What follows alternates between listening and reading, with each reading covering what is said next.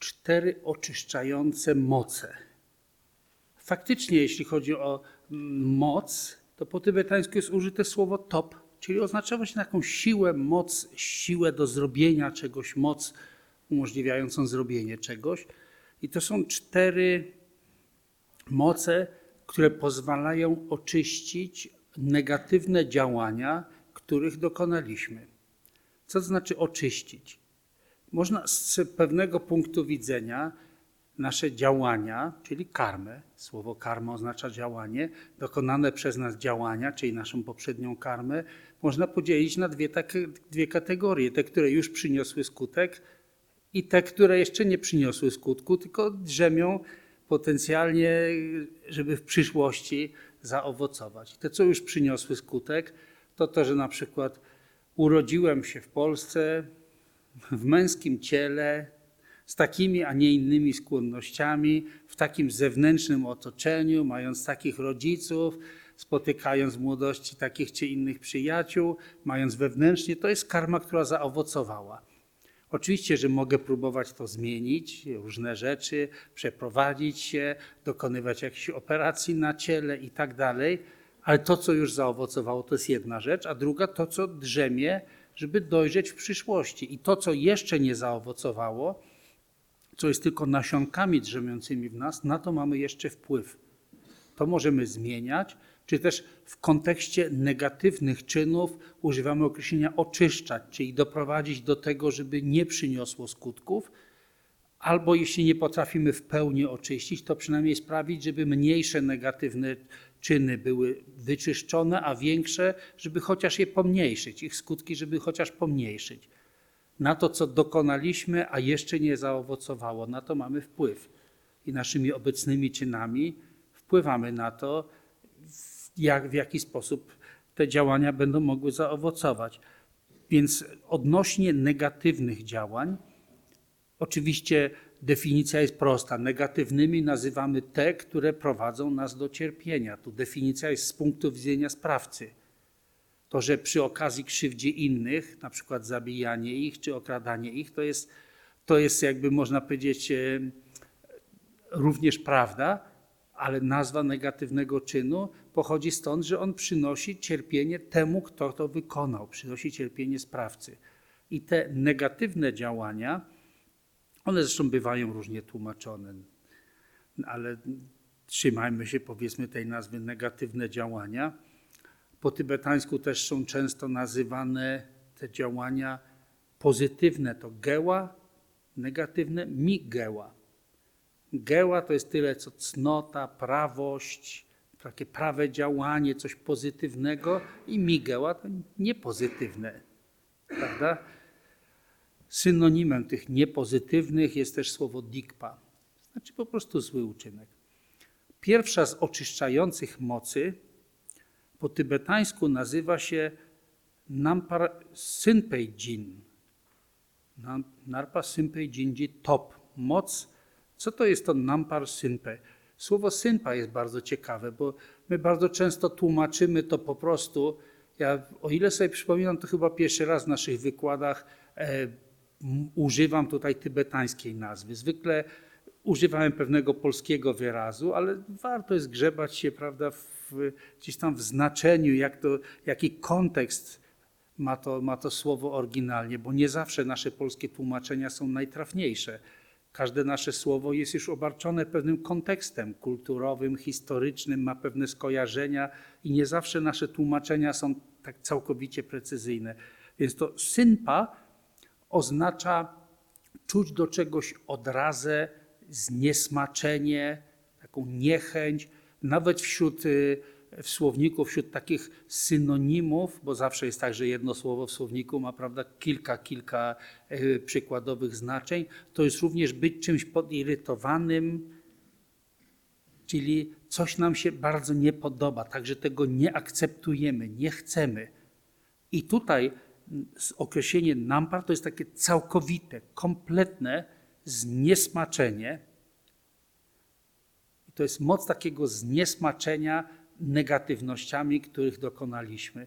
Zwykle po naszemu mówimy żul, e, moc żalu czy skruchy, ale ja się obawiam, że ten nasz żal czy skrucha może mieć takie niedobre skojarzenia zwią- związane z tym, że tak jakbym nie akceptował siebie. W naszej kulturze nie będę dochodził teraz, e, jakie konteksty filozoficzno-religijne doprowadziły nas do takiego niezdrowego poczucia winy, takiego poczucia bycia niegodnym, bycia nic niewartym. Otóż to, to y, siła skruchy czy żalu nie ma z tym nic wspólnego, bo ona zakłada, iż rozumiemy, że nie jest naszą prawdziwą naturą, naszą taką ostateczną, wrodzoną, głęboką naturą jest bycie złym, niedobrym, nieczystym. Wszyscy mamy naturę Buddy, ale z powodu niewiedzy, z powodu tego, że tkwimy w ułudzie, ulegamy emocjonalnym splamieniom i popełniamy pod ich wpływem negatywne działania. I to, czego żałujemy, to tego, że popełniliśmy te negatywne działania, które są wręcz jak, jak błąd. Tak jakbyśmy mieli iść dokądś, na przykład na jakieś przyjęcie elegancko ubrani i wiemy, że możemy na tym przyjęciu zachować się w sposób godny, spotkać się z przyjaciółmi, może być miło, serdecznie i radośnie, ale ponieważ akurat, y, akurat y, był mar, marznący y, deszcz, pośliznęliśmy się po drodze, wpadliśmy w kałużę. I to, że popełniliśmy błąd, popełniliśmy jakiś no, niedobry krok, postawiliśmy, to nie oznacza, że siebie skreślamy i uważamy, że nie jesteśmy godni spotkania się z przyjaciółmi, że do niczego się nie nadajemy. No popełniliśmy błąd, trzeba go naprawić, wytrzepać się, może nawet na chwilę wrócić do domu, zmienić ubranie, ale możemy dalej, jesteśmy godni tego, żeby pójść na to spotkanie. No, błąd się zdarza popełnić, trzeba go naprawić i gramy dalej. Więc w tym wypadku, jak żałujemy błędów, negatywności, to nie tak, że skreślamy sobie możliwość osiągnięcia stanu Buddy, wręcz przeciwnie.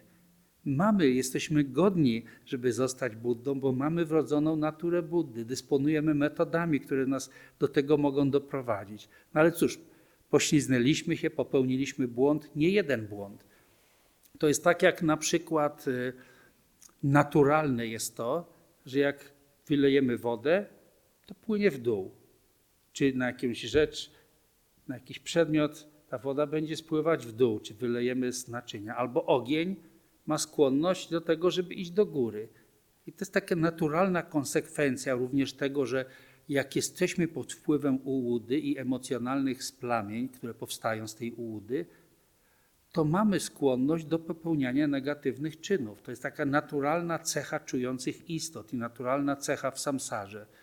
Czujące istoty, ulegając niewiedzy, czy będąc pod wpływem niewiedzy, nieświadomości, ulegają emocjonalnym splamieniom, splamieniom i popełniają negatywne czyny. To jest naturalne i nie można mieć pretensji do czujących istot o to, że mają skłonność do popełniania negatywnych czynów, tak jak nie mamy pretensji do wody, że ma skłonność do spływania w dół.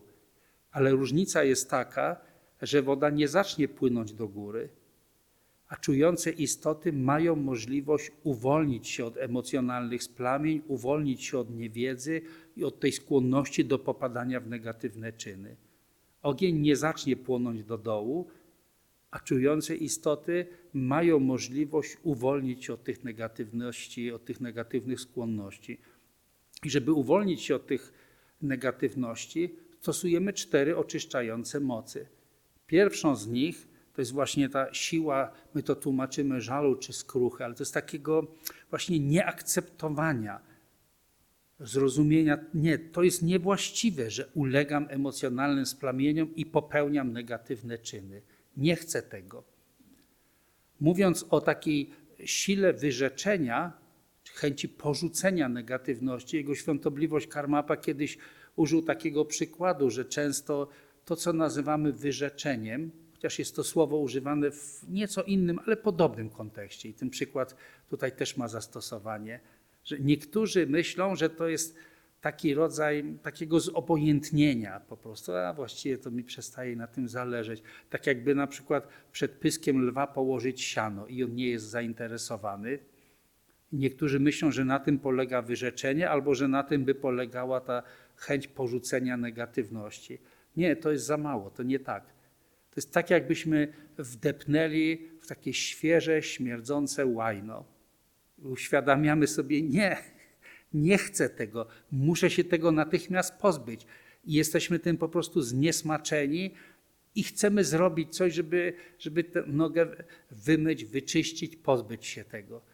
Z taką samą siłą żałujemy, dlatego co słowo synpa, też jeden z kontekstów ma takie właśnie, tak jesteśmy podirytowani, nie akceptujemy naszej skłonności do negatywnych czynów, tym bardziej, że to nie jest nasza prawdziwa, wrodzona natura. To są takie po prostu błędne nawyki, które wypływają z tego, że ulegamy ułudzie. Ale my mamy możliwość się tego pozbyć. Tak jak mamy możliwość umyć nogę z łajna, w które wdepnęliśmy.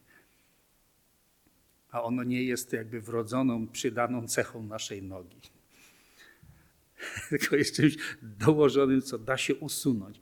Podobnie wszystkie emocjonalne splamienia, skłonności do negatywnych czynów, emocjonalne splamienia, ułuda, to nie jest częścią naszej prawdziwej natury. To jest usuwalne.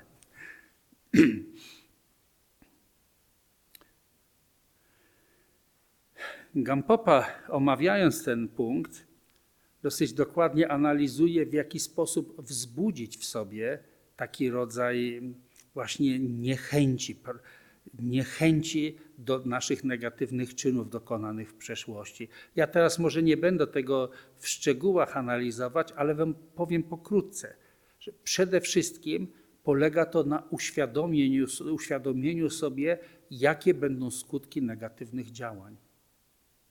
Pewien sposób oczywiście oznacza to przyjęcie pewnych rzeczy na wiarę, bo nikt z nas nie widział, jakie będą skutki naszych czynów w przyszłych żywotach. My widzimy teraz, jakie dotykają nas różnego rodzaju cierpienia, niedogodności i nie wiemy, nie rozumiemy, skąd się one biorą. Nie widzimy przyczyn, do których, które doprowadziły nas do tych sytuacji. Wszystkie przyczyny i wszystkie skutki jest w stanie widzieć tylko doskonały Buddha. Nawet y, najwyżsi bodhisattwowie mają pewne ograniczenia w swojej wszechwiedzy. I więc w pewien sposób musimy, powiedzmy, uwierzyć, że negatywne czyny przynoszą cierpienie po prostu. Kiedyś e, pod koniec życia Milarepy, jego uczniowie, pamiętacie pewnie to, z, jeśli czytaliście uważnie historię życia Milare, życia i wyzwolenia Milarepy, jego uczniowie e, powiedzieli, no ty dokonałeś tak niezwykłych czynów, tak wielkiego trudu i osiągnąłeś tak wielkie rezultaty. Z człowieka, który, który zabił w końcu kilkadziesiąt osób, w tym samym życiu doszedł do stanu Buddy. To jest bardzo niezwykły, bardzo niezwykły przykład. I uczniowie mówią, ty byłeś kimś takim niezwykłym, musisz być inkarnacją jakiegoś wielkiego bodhisattwy, jakiegoś Buddy, byłeś w stanie tego dokonać, no ale my zwyczajni ludzie, jak my mamy praktykować? Na to Milarepa im odpowiedział, że nie popełniajcie tego błędu. Nie myślcie, że jakieś wyjątkowe istoty mogą praktykować. Mówi, ja nie wiem, kim byłem w poprzednich żywotach. Może nawet jestem istotą, która wyszła z piekieł. Jakie to ma znaczenie? To, co naprawdę się zdarzyło w moim życiu, to to, że uwierzyłem w prawo karmy.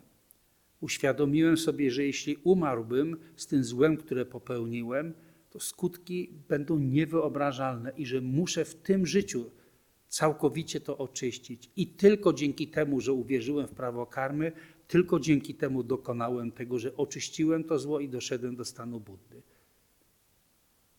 To się wydaje taką prostą, oczywistą rzeczą, ale oczywiście trudno jest nam później w konkretnych, praktycznych sytuacjach, kiedy mamy wybór pójść na łatwiznę, tu coś okłamać, tu jakiś mały szwindel, żeby siebie wybielić, żeby, żeby winę zrzucić na kogoś, albo, albo sobie przywłaszczyć coś, co nam się nie należy, ale mamy takie poczucie, ach, coś zdobyłem, chwilę satysfakcji, czy, nie wiem, po inne przykłady e, ludzkich słabości można jeszcze sięgać, że kiedy mamy konkretny wybór, często dokonujemy właśnie takich łatwiejszych wyborów, to co nam się wydaje, że przyniesie nam teraz dobre rezultaty. To jest to, co odróżnia ludzi, którzy mają darmę naprawdę głęboko w sercu, od tych, którzy w ogóle nie znają darmy albo mają darmę tylko na ustach. To, jak w sytuacjach konkretnych kierujemy się tym, co przyniesie skutki na teraz zauważalne albo skutki w przyszłych żywotach. Czyli inaczej mówiąc, trzymamy się przy podejmowaniu wyborów, trzymamy się tych podstawowych takich y, motywacji, motywacji bodhisattwy, motywacji etycznych. Nawet jeżeli teraz nie osiągniemy krótkotrwałych przyjemności, albo nawet jeśli teraz wydaje się, że, że coś stracimy na tym, ale wiemy, że utrzymaliśmy tą czystą postawę moralną i utrzymaliśmy motywację miłującej dobroci i współczucia. Dobro innych było ważniejsze niż nasze dobro. Jeżeli ten rodzaj motywacji będzie nam towarzyszyć, to wtedy jesteśmy kimś, kto jest autentycznie praktykującym darmę. Jeśli przy wyborach kierujemy się własnym chwilowym dobrem, to znaczy, że darma jeszcze nie wniknęła do naszego serca. To nie znaczy, że nigdy nie wniknie. Każdy ma szansę pracować i iść. Dobra. Więc Gampopa przede wszystkim mówi, żebyśmy naprawdę obudzili w sobie żal, musimy zrozumieć naturę negatywnych czynów, że one zawsze prowadzą do cierpienia. Tutaj karmy nie da się oszukać. Te czyny, które prowadzą do cierpienia, nazywamy negatywnymi. I to jest niezależnie od tego, czy w tym świecie pojawił się Buddha, czy wygłosił nauki o tym, że na przykład odbieranie innym życia, odbieranie innym ich własności i tak dalej, że są to negatywne czyny. Nawet gdyby Buddha się nie pojawił i tego nie nauczał, to te czyny i tak prowadzą do cierpienia. I niezależnie od tego, czy wierzymy w prawo karmy, czy nie wierzymy, te czyny z natury prowadzą do cierpienia. Więc to jest pierwsza rzecz. Musimy zrozumieć, że negatywnymi czynami nazywamy te, które prowadzą do cierpienia. Buddha nie jest jakimś, e, e, nie wiem, złym nadzorcą, który zakazuje nam przyjemności i będzie nas karał za to, że próbujemy zrobić coś, co jest e, dla nas przyjemne. Nie, Buddha jest jak serdeczny, a mądry przyjaciel, który mówi: Uważaj, jak to zrobisz, to będziesz cierpieć. Jak włożysz rękę tam, to cię będzie bolić, boleć. Jak nie włożysz tam ręki, to cię nie zaboli. Tam mam na myśli na przykład do ognia. Buddha jest jak ktoś, kto po prostu daje nam porady. Tego nie rób, a to rób. To się opłaca, to się nie opłaca. Z punktu widzenia szerszej perspektywy, a nie tylko tego, co teraz widzisz, słyszysz. Dalej, nie tylko zrozumieć musimy, że dobre czyny zawsze prowadzą do szczęścia, złe do cierpienia, ale również i to, że czyn zawsze wraca do sprawcy. Nigdy nasze czyny nie dojrzeją w strumieniu świadomości innej istoty, a my nie doświadczamy karmy innych istot. Każdy sam zbiera to, co zasiał. Po trzecie, ważne jest też zrozumieć, że w zależności od okoliczności i warunków towarzyszących, to są pewne zewnętrzne okoliczności, kwestia obiektu, wobec kogo popełniamy negatywny czy pozytywny czyn, kwestia motywacji itd., tak itd., tak ale czasem jest tak, że niewielkie negatywne czyny prowadzą do bardzo wielkiego cierpienia. Poza tym trzecia reguła, to, to jest ta trzecia, powtórzę jeszcze raz, żeby było jasno.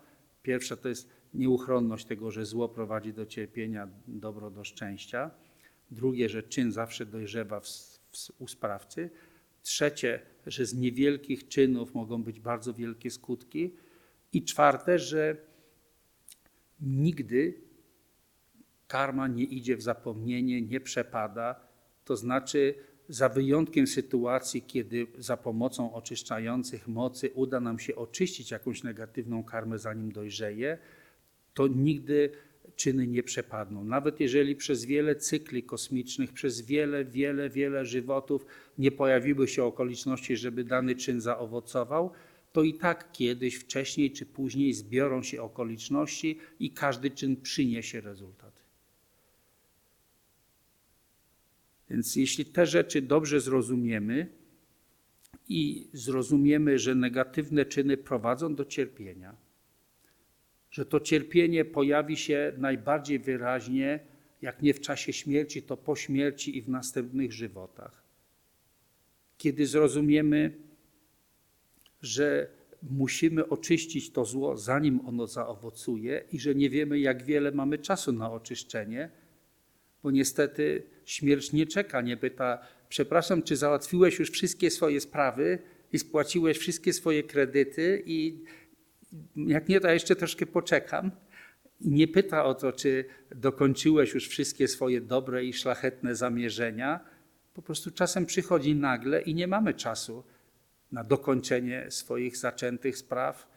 Nie mamy czasu na oczyszczenie negatywności. Nie możemy zwlekać na emeryturę, bo nie wiadomo, czy jej dożyjemy. Ja taki, chociaż to jest może troszkę nie na temat, a taki szczęśliwy OMC emeryt, o mało co emeryt. Wczoraj właśnie złożyłem papiery o emeryturę, niedługo przechodzę na emeryturę, ale nie wiem, czy dożyję emerytury. Przez miesiąc może się zdarzyć bardzo wiele negatywnych rzeczy, bardzo wiele dobrych rzeczy. Nikt mi nie da gwarancji, że na pewno dojrzyje. Zdrowi ludzie. Dopiero co słyszałem jeden z moich przyjaciół z, z młodości. Młody chłopak, prawie sześćdziesiątka. no parę lat młodszy od mnie. Zdrowy, nic mu nie było i to nie wypadek komunikacyjny. Poszedł na ryby, pośliznął się, upadając uderzył głową także od razu na miejscu śmierci. Nikt z nas nie ma gwarancji, że się nie potknie. Z czasów młodości pamiętam też kolega ze studiów, na schodach się pośliznął, potylicą uderzył, młody, zdrowy, wysportowany. Także nawet tutaj sama młodzież w kwiecie wieku, tak zdrowi, wysportowani. Nikt nie ma gwarancji, że dożyje tego, iż zdąży oczyścić swoje negatywne czyny.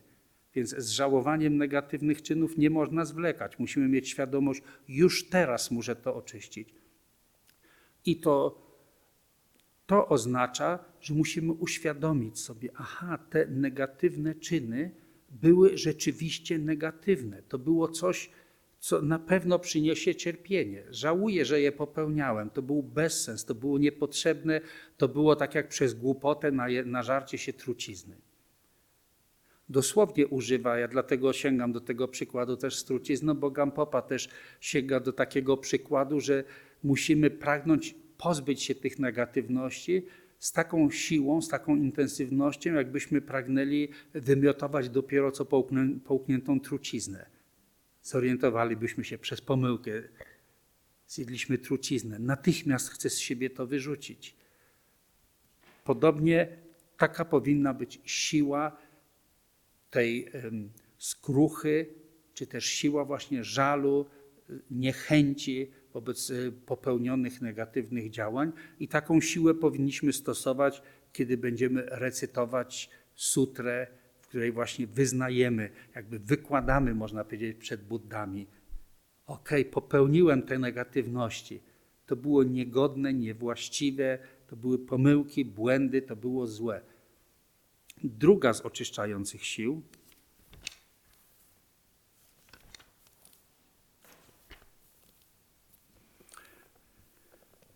to jest, tłumaczymy to jako siła antidotum.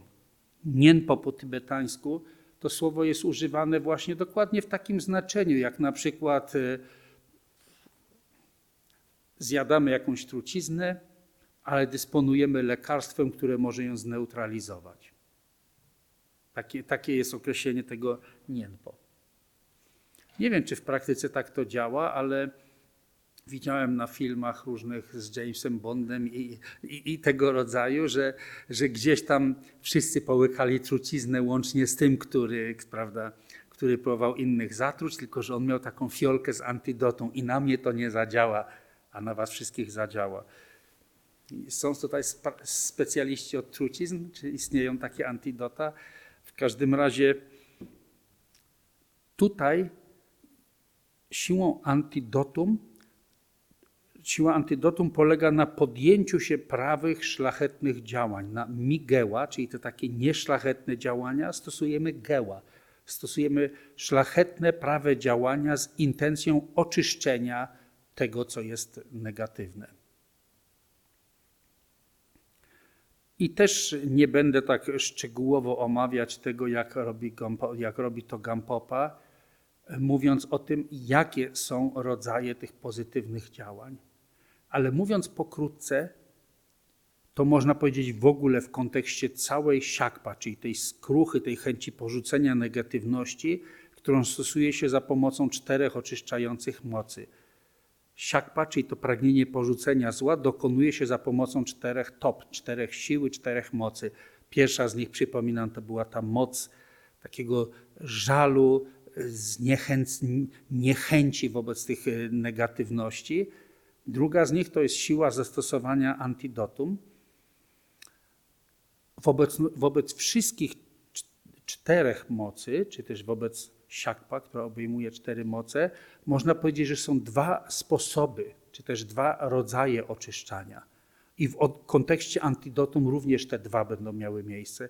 Pierwsza to jest ostateczna siakpa i druga relatywna, czy względna.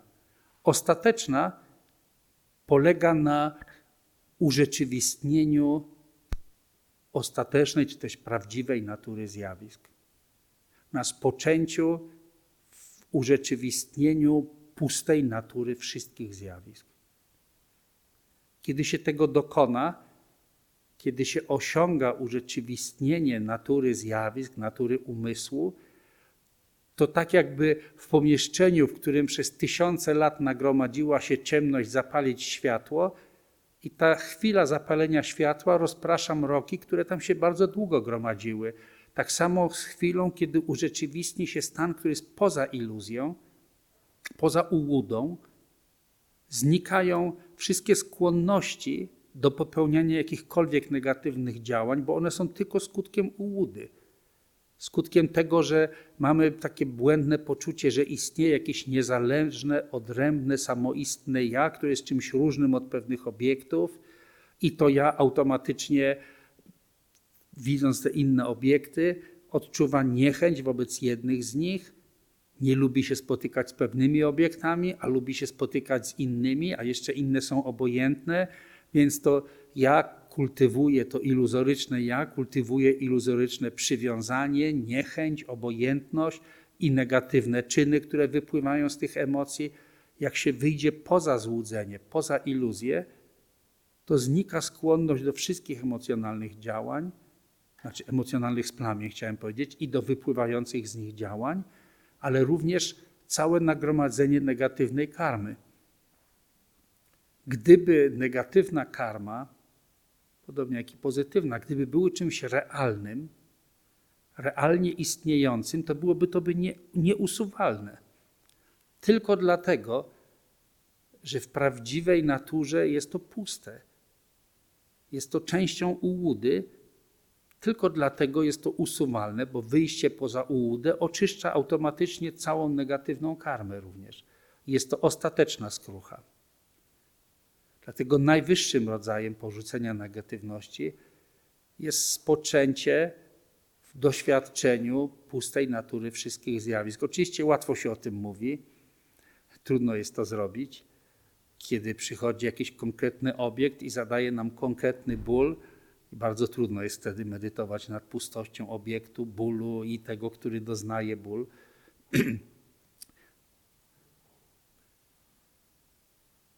ale można próbować to robić, przynajmniej w takich sytuacjach bolesnych, w których e, może nie budzi w nas się tak dużo gniewu, bo idziemy dobrowolnie, na przykład do dentysty. I jesteśmy gotowi poddać się pewnym bolesnym zabiegom, świadomi tego, że robimy to po to, żeby uniknąć jeszcze większych problemów i gorszego bólu w przyszłości. I może w takich sytuacjach próbować zastanawiać się, aha, czy ból jest właściwie w zębie, czy jest w umyśle? Czy jest zarówno tu, czy tu? Takim badawczym spojrzeniem. Jak nie, to przynajmniej praktykujemy tonglen. Myślimy, oby ból wszystkich istot zebrał się w moim bólu, żeby dzięki temu, że ja teraz to przeżywam, żeby nikt nigdy nie doświadczał żadnego bólu. To jest takie relatywne podejście, bardziej ostateczne, próba zobaczenia pustości doświadczającego i samego bólu, i miejsca bólu, i tak dalej.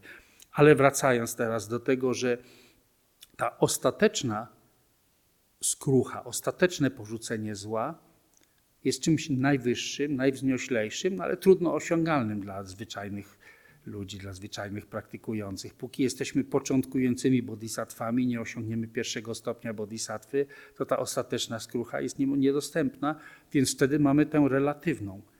I właśnie sutra skruchy zajmuje się przede wszystkim tą relatywną skruchą, której dokonuje się za pomocą czterech oczyszczających mocy.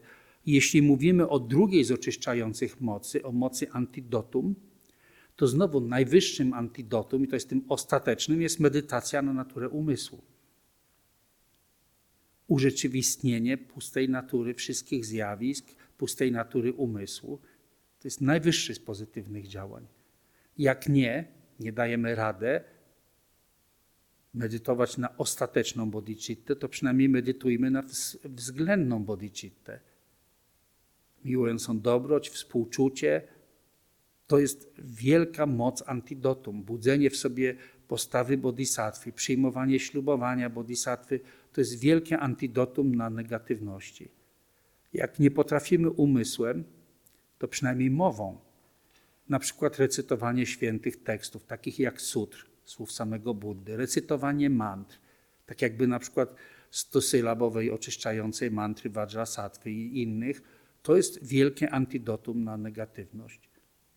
A więc mową, recytowanie sutr, tekstów naszej sadany, naszego tekstu do praktyki, recytowanie mantr, ciałem, ciałem pozytywne działania, to tak jak na przykład okrążanie świątyni, okrążanie stopy, wykonywanie pokłonów i tak dalej. Ofiarowywanie mandali. Są różne rodzaje pozytywnych działań, których dokonujemy ciałem, i tu będą zarówno te pozytywne działania w odniesieniu do Buddy, Darmy, Sangi, jak też pozytywne działania w odniesieniu do tych, którzy potrzebują pomocy, do czujących istot. Praktykowanie szczodrości, pomaganie tym, którzy są w potrzebie, utrzymywanie etyczności, cierpliwości. To są działania, które możemy okazać, chociaż cierpliwość w istocie jest w umyśle, ale możemy ją okazać również ciałem. Niereagowanie na różne nie, niesprzyjające sytuacje. Więc pokrótce mówiąc, te pozytywne działania ciała, mowy i umysłu to jest antidotum, moc antidotum, antidotum na zło. Można by się zapytać, czy potrzeba wykonać tyle pozytywnych uczynków, ile się wykonało negatywnych, żeby wykasować te negatywne? Otóż na szczęście nie. Jest użyty w jednej z sutr, przez Buddę jest użyty taki przykład, że tak jak niewielka iskra może spalić wielki stuk siana, tak samo jeden pozytywny czyn ma moc pokonania wielu, wielu negatywnych działań. Trzecia z oczyszczających mocy, my ją zwykle nazywamy siłą porzucenia, zaniechania, bo to jest tak, jakbyśmy chcieli się y, oczyścić y, z trucizny, którą łyknęliśmy, tylko nie przestajemy jej jeść.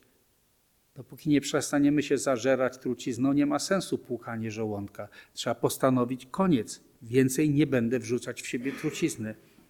Po tybetańsku to jest to niepale dokpej top, top, czyli moc. Niepa oznacza błędy, pomyłki, upadki. I dok odwrócić się, czyli odwrócić się, zaniechać tych popełniania dalej tych samych błędów. To jest myślę, że dosyć proste, nie wymaga wiele, nie wymaga wiele objaśnienia. Po prostu mieć zdecydowane postanowienie zaniechania negatywnych czynów i nie poprzestać tylko na postanowieniu, ale faktycznie dokonywać wysiłków w powstrzymywaniu się od negatywności. Oczywiście, że jesteśmy e, początkującymi bodhisatwami. Ja to czasem e, porównuję do takiego bodhisattwy, który jest jak Mały berbeć dopiero uczy się racz, raczkować, próbuje czasem wstać na dwie nogi, ale co chwilę jeszcze klap na pupę. Popełniamy pomyłki, popełniamy błędy, ale staramy się ich nie powtarzać. Uczymy się coraz bardziej, jak być faktycznym bodhisatwą, jak myśleć, mówić i działać jak bodhisattva i w miarę postępów na ścieżce będziemy no, coraz mniej tych błędów popełniać. Ale jeśli nie mamy postanowienia popełniania ich, tylko myślimy sobie, co tam, a errare humanum est, w końcu jesteśmy ludźmi, mamy prawo popełniać błędy, no to jak sobie dajemy takie przyzwolenie na to, żeby ciągle jeszcze łykać truciznę, to, to całe oczyszczanie się z trucizny nie, nie ma wielkiego sensu. I tutaj warto jest e, mieć również to na uwadze, żeby. To jest taka może trochę dygresja, ale mam nadzieję, że będzie pomocna, e, żeby w swoim życiu i w swojej praktyce pamiętać o tym, że skoro wszystko jest iluzją, to również nasze myślenie nie jest czymś realnym. Ja, tak na marginesie mówiąc, myślę, że tu jest zasadnicza różnica między wieloma, nie twierdzę, że wszystkimi, bo w ogóle się na tym nie znam, jeśli chodzi o terapię, ale rozmawiając z różnymi ludźmi, którzy są terapeutami albo byli pacjentami, mam wrażenie, że różnica polega na tym, że w różnego rodzaju terapiach różne nasze myśli czy też postawy umysłowe traktuje się jako coś bardzo realnego, takiego, co faktycznie istnieje. Podejście darmiczne jest takie, iż rozumiemy, że to nie są realne byty. Jak utrwalamy pewne nawyki do myślenia w pewien sposób, to to podtrzymujemy. A jak przestajemy myśleć w jakiś sposób, to te to te myśli, skłonność do tego rodzaju myśli i nawyków zanika. Na przykład, jeśli ktoś sobie stale powtarza, ja jestem leniwą osobą, a ja jestem leniwą osobą, to utrwala w sobie nawyk takiego myślenia i wypływają z tego określone działania. Daje sobie przyzwolenie do, do bycia leniwym. Lenistwo, jeśli zrozumiemy w sensie buddyjskim, że jest to mm, przeciwieństwo gorliwości, czyli takiego entuzjastycznej radości w czynieniu dobra, entuzjastycznych wysiłków. Jak ktoś sobie daje przyzwolenie i sobie powtarza, to utrwala w sobie taką postawę, tak, jestem leniwy, no i dobrze, i dobrze, no i, i będę leniwy i nie będę robić dobrze. I taka, taka postawa się utrwala.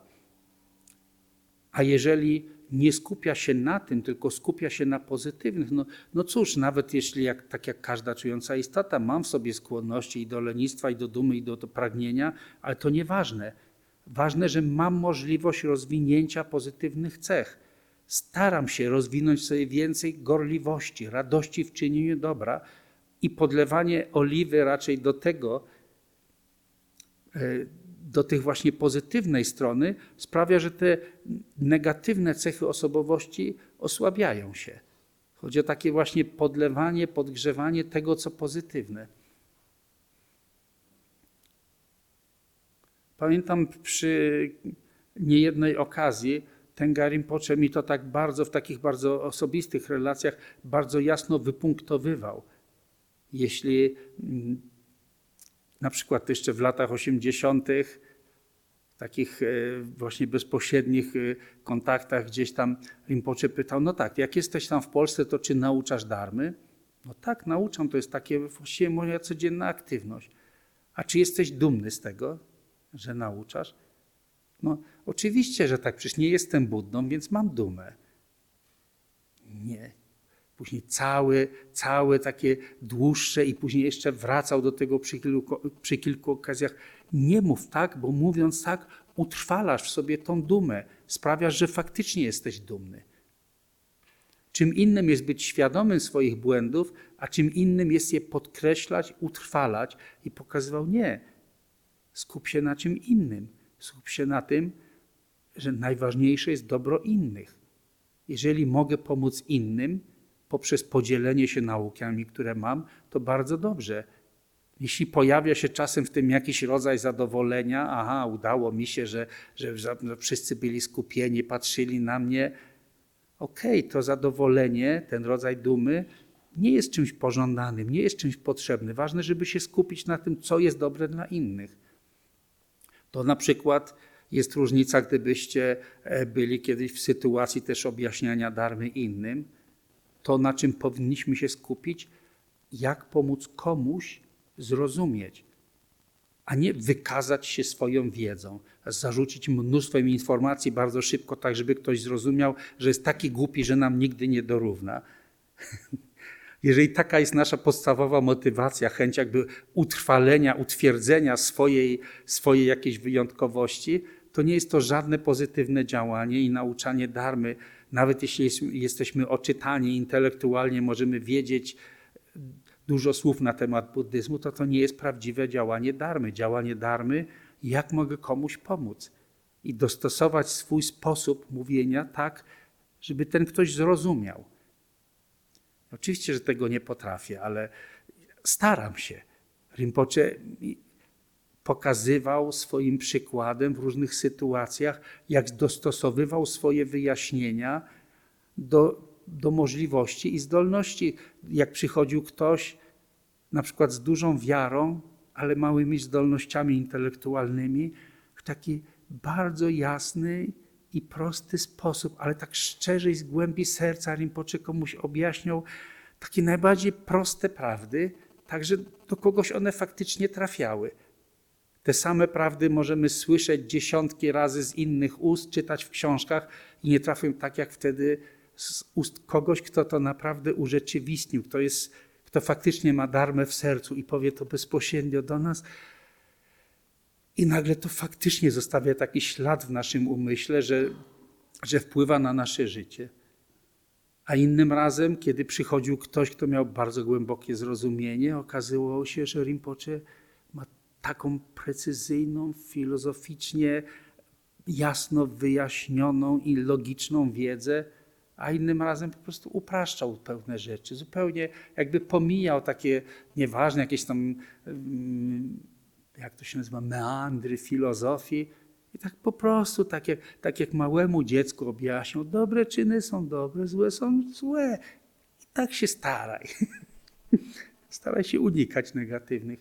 Więc to jest przykład tego, y, czy też y, rozwinięcie pewnej dygresji, żeby skupiać się na tym, co pozytywne. Ja się oczywiście zgadzam i znam bardzo wiele osób, które nie są w stanie zastosować darmy głęboko teraz do siebie i powinny pójść najpierw na terapię i w obrębie tego, jak wierzą, że ja jestem taki, ale ja jestem taki, ale ja mam taką osobowość, powinny to najpierw uporządkować, bo w tym bałaganie nie są w stanie później zrozumieć, że całe to pojęcie osobowości jest częścią iluzji, którą trzeba porzucić. I jestem za tym, że tak, dobrych terapeutów nam potrzeba. Przynajmniej połowę znajomych buddystów bym najpierw odesłał na terapię, a później do buddyzmu. Ale, ale Dharma to nie jest inny rodzaj psychoterapii, to jest jakby zupełnie, zupełnie inny rodzaj podejścia. Bo różnica zasadnicza jest taka, czy traktujemy właśnie te wszystkie pojawiające się w umyśle skłonności i tak dalej, myśli, emocje i tak dalej, traktujemy jako jakieś pewne realne byty, czy też rozumiemy, że są iluzją podtrzymywaną tylko przez nasze lgnięcie lgnięcie do nich. W tym kontekście mówię właśnie o tym antidotum, że najwyższe antidotum to zrozumienie pustości wszystkich zjawisk, ale jak się nie da, to angażowanie się w to, co dobre i szlachetne. I dlatego tą dygresję robiłem, żeby podkreślić, że to jest takie ważne, żeby zrozumieć, że każdy z nas ma naturę Buddy. Nasza natura Buddy i natura Buddy, chociażby Buddy Shakyamuniego, którego symbol mamy w postaci tego wielkiego posągu na ołtarzu, czy też natura Buddy wszystkich innych Buddów, nie różnią się od naszej natury Buddy. Nasza nie jest zepsuta, pogorszona, tylko nie uświadamiamy jej sobie. Trzymamy się tych złudnych pojęć, złudnych koncepcji, złudnych, złudnego poczucia ja i z tego wynika całe to emocjonalne pomieszanie, ale stosując nauki, które otrzymaliśmy od Buddy, poprzez całą sukcesję nauczycieli, którzy w taki pozbawiony błędu sposób przekazują nauki Buddy do dzisiaj i to nie przekazują tylko pustych słów, a przekazują również doświadczenie, urzeczywistnienie. Czasami w zależności od czasów i miejsca dostosowują słowa i sposób wyrażania do potrzeb istot, ale istota nauki pozostaje ta sama. Dlatego mamy tyle różnych filozofii, tyle szkół, tradycji buddyjskich. Są dostosowane do miejsca i czasu, ale istota nauki pozostaje ta sama. My stosując te nauki, możemy tak samo pozbyć się ułudy, pozbyć się wszystkich skłonności do negatywnych czynów, negatywnej karmy i osiągnąć taki sam stan Buddy. Mamy taką naturę Buddy, mamy takie same metody do dyspozycji. Różnica między nami a tymi wszystkimi wielkimi Buddami i Bodhisatwami jest tylko taka, że oni wykonali tę pracę, a my ją mamy zamiar wykonać. I jeszcze nie dokonaliśmy. I między innymi przy tej pracy oczyszczania negatywności trzeba pamiętać, nie podlewać, nie betonować tego poczucia, aha, ja jestem zły, ja jestem niedoskonały, ja jestem czymś niedobrym, ja to na pewno nie dam rady, ja jestem niedobry, bo jak podtrzymujemy ten rodzaj myślenia, a to wyrażamy jeszcze potem w słowach, to tym bardziej utrwalamy mentalne skłonności. Jak ich nie podtrzymujemy, tylko zamiast tego skupiamy się na tym, że faktycznie mamy naturę Buddy. A stosując metody Vajrayany, robimy to w każdej medytacji. Wyobrażamy sobie, jestem Chenrezikiem, albo jestem Tarą, albo jestem Buddą medycyny, dowolnym Buddą. Skupiamy się właśnie na tym, czym naprawdę jesteśmy, a odrzucamy skłonność do lgnięcia, do utożsamiania się z tą iluzją, która jest nieprawdą, która faktycznie realnie nie istnieje. Nie ma żadnego ego, którego trzeba się pozbyć. Jak ktoś myśli, że ma ego, którego musi się pozbyć, to to jest podstawowy błąd. Bo jeśli ego by naprawdę istniało, było czymś realnym, no to, to by realnie istniało. Nie dałoby się go przez siłę naszej medytacji sprawić, żeby przestało istnieć. Tylko dzięki temu, że nie istnieje, możemy się pozbyć lgnięcia do niego, myślenia, że coś jest, czego naprawdę nie ma. Więc dlatego tak ważne jest zaangażowanie się te w prawe, w prawe i szlachetne działania ciała, bo to jest takie najbardziej łatwo wykonalne, tak jak na przykład Lama Sierab teraz prawda, skleja i just, just give example of the positive actions of the body, like what you do now. no, no, no, no, no. It's not disturbing at all.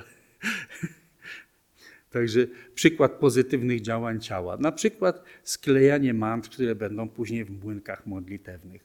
Na przykład czyszczenie stopy, świątyni, ale również ubikacji koło świątyni. To też jest pozytywny uczynek. E, czyszczenie, składanie darów, wykonywanie pokłonów, ale również pomaganie czującym istotom, ludziom, zwierzętom na różne sposoby, a może i tym istotom, których nie potrafimy zobaczyć swoimi zmysłami, tak jak przez e, praktykę porannego ofiarowania wody, pomaganie głodnym duchom, czy ofiarowanie E, tego mm, zapachu prażonego jedzenia dla istot, które są w bardo poprzez praktykę sur. Oczywiście mówię tu o konkretnych rytuałach ciutor czy sur. Nie tak, że ktoś po prostu e, rzuci na patelnię, przypali jedzenie i to będzie praktyka ofiarowania jedzenia, prażonego jedzenia. E, ale przez angażowanie się w prawe czyny ciała, mowy, i umysłu, i w kontekście umysłu tak dużo czasu poświęciłem na to właśnie, można powiedzieć, rozwijanie w sobie tych pozytywnych cech, a nie trzymanie się kurczowo takiego, ale jestem negatywny, mam w sobie złe cechy, mam w sobie dumę, zazdrość, gniew, jestem dumny, gniewny, bo wtedy utrwalamy skłonność do, do bycia dumnym, gniewnym, leniwym i tak dalej. I wreszcie Czwarta z oczyszczających mocy to jest tak zwana moc wsparcia. Po tybetańsku tenji top. Ten oznacza taki e, obiekt, na którym opieramy się, czy w którym znajdujemy wsparcie. Na przykład inne zastosowanie tego słowa ten odnosi się na przykład do posągów Buddy, stóp, do tanek, na których są namalowane postacie Buddów, czyli takie obiekty, które są konkretnym punktem odniesienia, okazując któremu na przykład szacunek, cześć, składając pokłony, składając dary, możemy gromadzić zasługę, ale również oczyszczać negatywne działania. I w tym wypadku ta siła wsparcia oznacza, że opierając się na pomocy Buddów, bodhisattvów, otrzymujemy ten rodzaj duchowego wsparcia, błogosławieństwa, inspiracji, które pozwala nam oczyścić negatywności. Tu szczególnie, w szczególności, chciałem powiedzieć, ale zmieniłem na szczególnie i wyszło w szczególnie, Gampopa zwraca uwagę, że jest to intencja przyjęcia schronienia w Buddzie, Darmie i w Sandze. Czyli jeśli ktoś rozwija w sobie prawdziwe pragnienie znalezienia schronienia w Buddzie, w Darmie i w Sandze, oznacza to również przyjęcie przez konkretną ceremonię przyjęcia schronienia w Buddzie, w Darmie, w Sandze, otrzymuje się niezwykle wielkie błogosławieństwo. Mówi się, że wszystkie pozytywne działania, które się potem wykonuje, przynoszą o wiele więcej pożytku niż zwykłe pozytywne działania, które się wykonało wcześniej.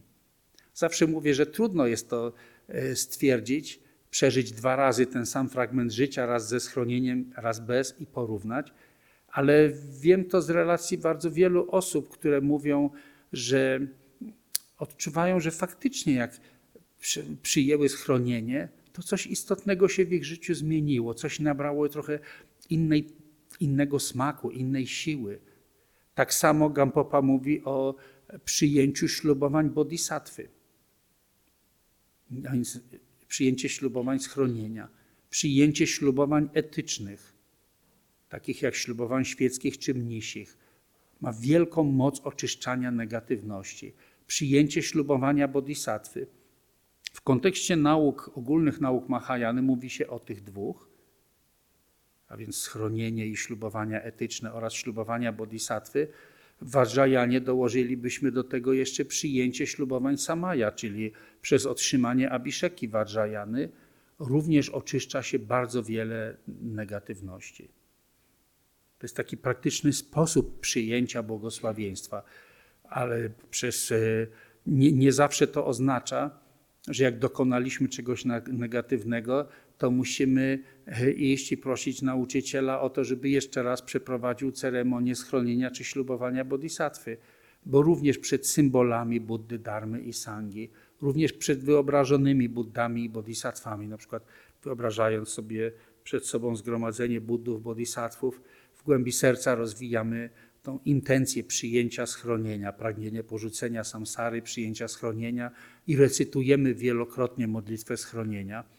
Na przykład w Tybecie to była bardzo popularna metoda oczyszczania negatywności i e, proszenia, czy też po to, żeby otrzymać jakieś błogosławieństwo.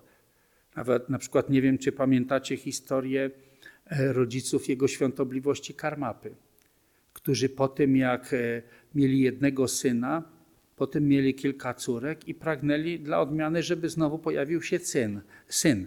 Wieloletnie, e, wielo, przepraszam, wielodzietne rodziny to oczywiście w, e, wśród koczowniczych ludów Tybetu to, to była normalna tradycja. To nie tak jak teraz w Europie, byle tylko dziecko z tego nie powstało. Nie, tam naturalne było, że rodzina chciała mieć dzieci i synowie mile widziani, widziani pragnęli syna, ale długo nic. Poszli do pewnego e, Mahasidhy, e, który w tym czasie żył w, w, e, w, w tej części Tybetu, w Kamie, poprosili o poradę i jedną, właściwie taką najważniejszą spośród porad, jakie im dał, to by, żeby wyrecytowali 100 tysięcy razy modlitwę schronienia ale jednocześnie on potrafił przewidzieć, że z tego urodzi się niezwykłe dziecko i mówił, że ok, urodzi wam się syn. Faktycznie urodził się syn, który jest karmapą, a zaraz potem drugi syn, który jest innym tulku. W każdym razie od razu ten Mahasiddha przepowiedział, że e, urodzi wam się syn, ale jak już będzie miał kilka lat, oddacie go do klasztoru na kształcenie religijne. On się poświęci religii. Rodziców to nie zmartwiło ani trochę. I wyrecytowali oczywiście 100 tysięcy. To opowiadam tą historię po to tylko, żeby zachęcić do tego, żeby nie myśleć, aha, schronienie to taka ceremonia, którą raz przeszedłem i już więcej nie trzeba schronienia. Tu mamy na myśli też wiele razy powtarzanie modlitwy, formuły schronienia.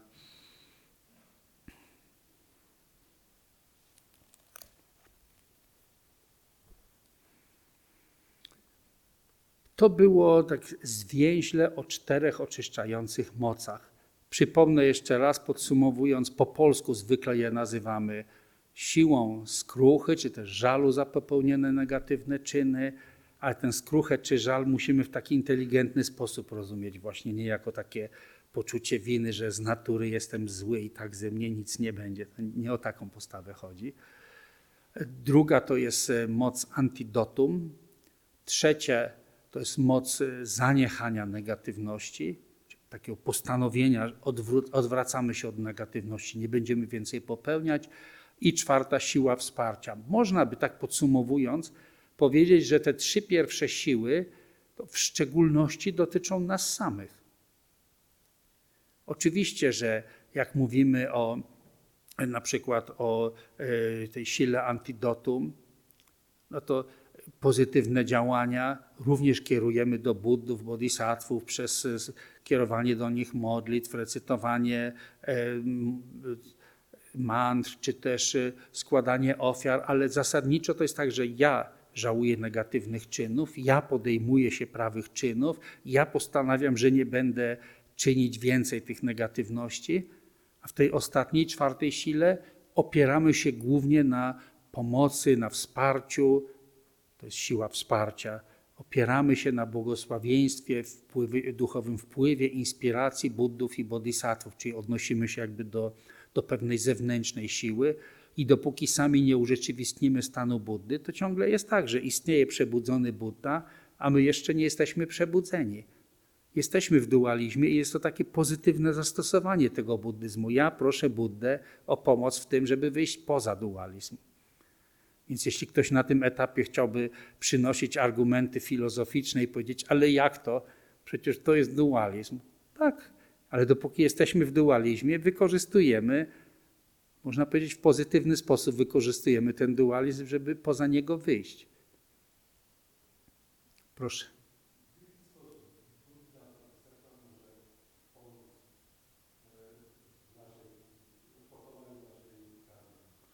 W jaki sposób Buddha Bodhisattva może pokonać w pokonaniu, w pokonaniu naszej negatywnej karmy. Mhm.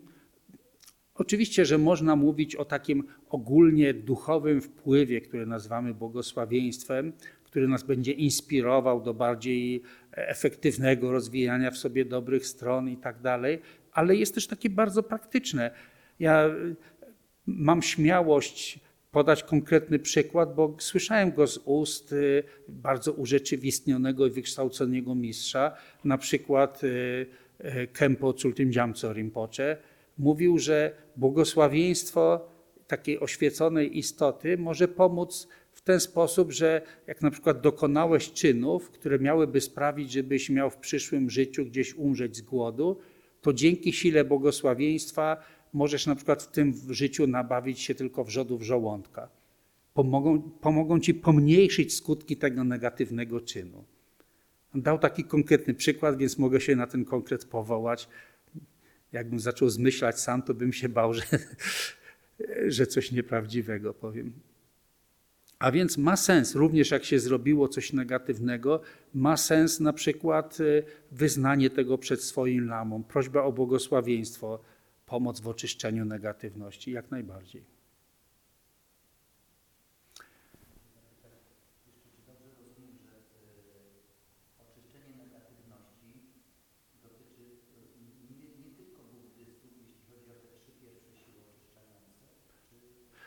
Tak, oczyszczenie negatywności dotyczy nie tylko buddystów. Ja myślę, że jak się zna nauki o czterech oczyszczających mocach, to na przykład rozumie się lepiej że na przykład y, spowiedź stosowana w innych religiach też nie jest to pozbawione sensu, prawda? Jest tym określone jakieś, e, jakieś metody. Oczywiście nie, nie naszą sprawą jest teraz analizować na ile i sama technika do, dokonywania negatywności i oczywiście mm, motywacja, czy, czy myślimy, że jesteśmy przez kogoś osadzani, osądzani i próbujemy zataić negatywności, czy też szczerze wyznajemy wszystkie. Faktycznie taka skrucha dokonywana w stylu buddyjskim, to nie tylko nie próbujemy zataić czegoś negatywnego, ale mówimy też, jest tak wiele negatywności, których nawet nie jestem świadomy, że dokonałem w tym życiu, a w przeszłych żywotach to nie pamiętam, to też recytując sutrę skruchy, recytujemy całą listę możliwych negatywnych czynów i mówimy, nawet jak nie pamiętam, z pewnością kiedyś dokonywałem i wszystkiego tego żałuję. Wykładamy wszystko i wszystkiego żałujemy. Tak na dobrą sprawę żałujemy wszystkiego, co sprawia, że nie jesteśmy Buddami.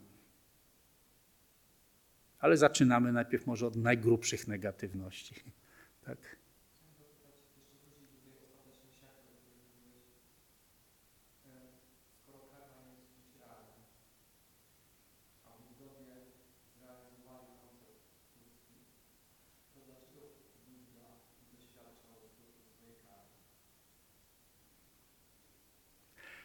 Pytanie powtórzę do mikrofonu, że jeżeli karma jest, e, nie jest realna, Buddha jest tym, kto urzeczywistnił pustość wszystkiego, to dlaczego doświadczał skutków swojej karmy?